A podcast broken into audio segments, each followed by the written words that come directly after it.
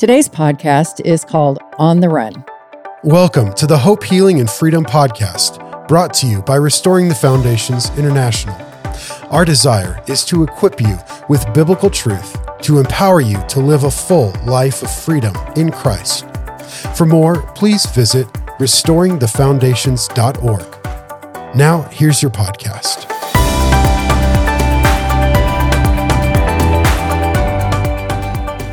This is Cindy Whitman with Restoring the Foundations, and our scripture for today is Psalms 37 7. Rest in the Lord and wait patiently for him.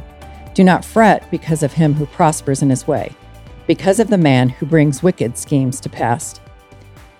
You know, resting and waiting are probably a challenge for most of us. The pressure of our jobs, ministry, family, bills, they're all calling to us. They're vying for our time. It's often a challenge to set aside a time of rest and to wait on Him. Maybe you even feel guilty if you're not always busy or strategizing about doing something. Well, today we're going to look at what happens when we get tired, weary, and exhausted. We're going to visit the story of Elijah in 1 Kings 19. A little background Elijah was a prophet, he was used mightily by God. There are many accounts about Elijah. He prayed that it would not rain for three years, and it didn't. He then prayed that it would rain, and it did. He was fed by ravens. A widow gave him her last meal, and then she had miraculous provision.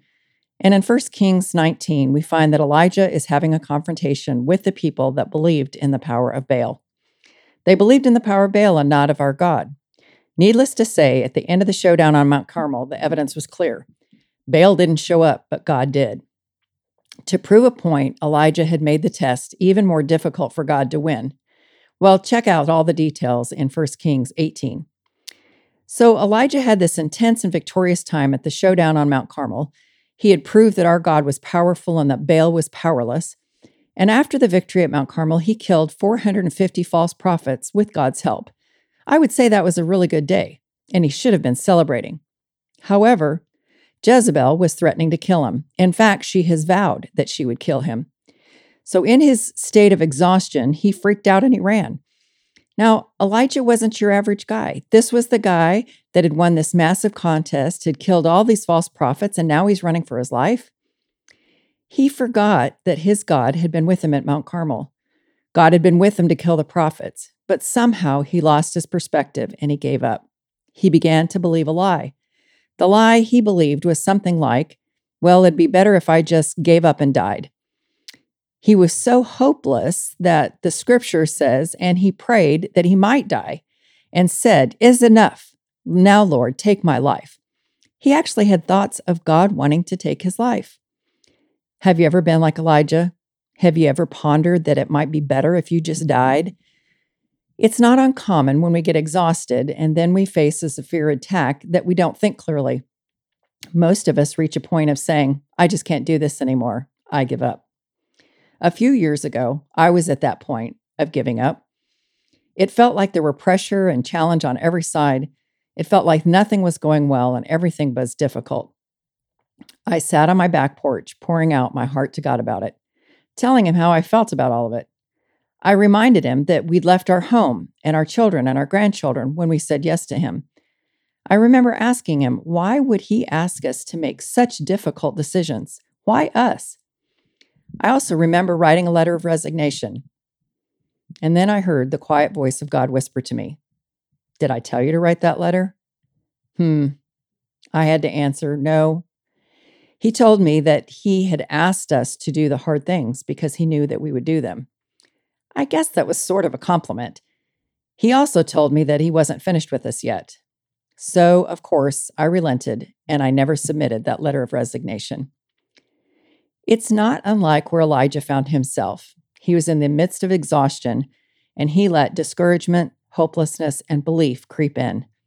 Instead of remembering about the victory that he had just won, he was listening to the accusations and the threats of Jezebel. He was believing the lies of the enemy. Now, God's response to Elijah is just amazing. You know, many people would assume that God would punish Elijah or at least correct him, but God didn't do that.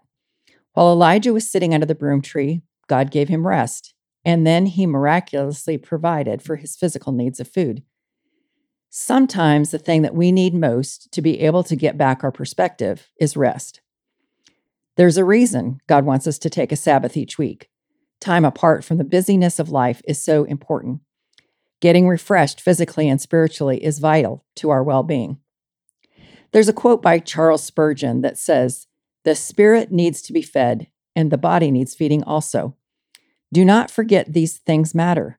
It may seem to people that I ought not to mention such small things as food and rest, but these may be the very first elements in really helping a poor, depressed servant of God. So we see after Elijah rested, God told him to go to Mount Horeb. It was to take him 40 days for him to reach his destination. Interestingly, there was a direct route that would have been much shorter than that. Often it seems that our path of obedience takes us in an indirect route.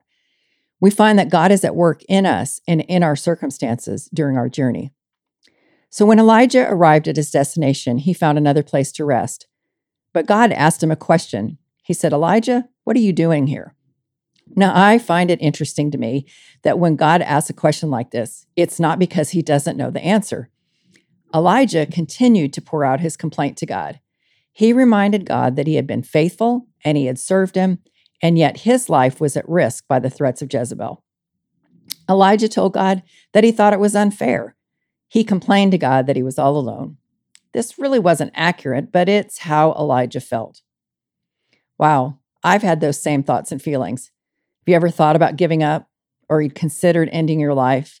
Have you asked God why you're experiencing hardship, even though you've been faithful to Him? Woven in those questions is really judgments that we have against God.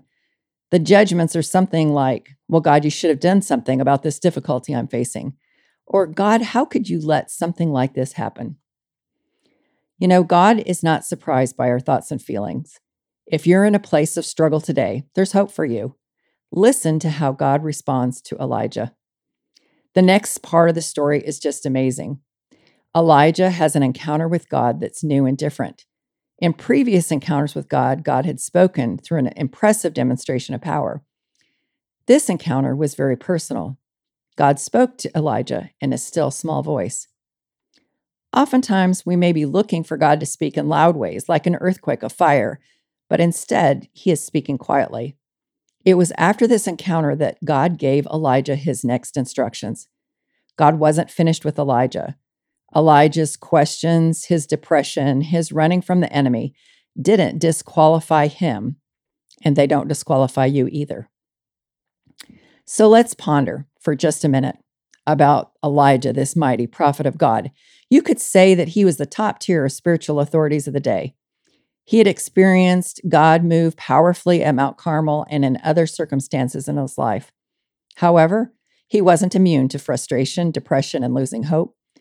This says to us that no matter how powerfully we've experienced God move in our lives, that we can lose our hope and embrace discouragement, depression, and even have thoughts of death. So, according to Spurgeon, it says, Then the Lord did perhaps what was best of all for Elijah. He gave him some more work to do. He sent him off about his master's business again. And I warrant you that when Elijah went back over that road, it was with a very different step from that which had brought him to Beersheba. He had come along terrified and distressed, but now he goes back with the majesty that belongs to the Tishbite. He is not afraid of Jezebel now. So when God gave him his next assignment, it was like God was saying, Elijah, your work isn't finished. I still need you and it changed Elijah's focus and perspective. So, what can we learn from Elijah in this story? Well, I think that we can learn that after a spiritual victory, we may face challenges from our enemy. You see, our enemy, Satan, doesn't play fair and he has no mercy. He doesn't care if you're tired or weary. In fact, that's probably the most likely time that he's going to attack. The second thing is that we're human and we physically get worn down. When we're worn out, weary, and exhausted, we don't handle life very well. We lose our hope and we let circumstances look bigger than our God. Everything becomes magnified through our lens of hopelessness. The third thing, God knows that we're human and we need rest. Resting and getting refreshed renews our perspective. We can identify the lies that we believe and we can get His perspective of truth. The fourth thing is that God isn't surprised by our feelings. and He doesn't berate us for having them. He supernaturally feeds us when we take time to rest. Our scripture for today is rest in the Lord and wait patiently for Him. We have to choose to rest and wait on the Lord.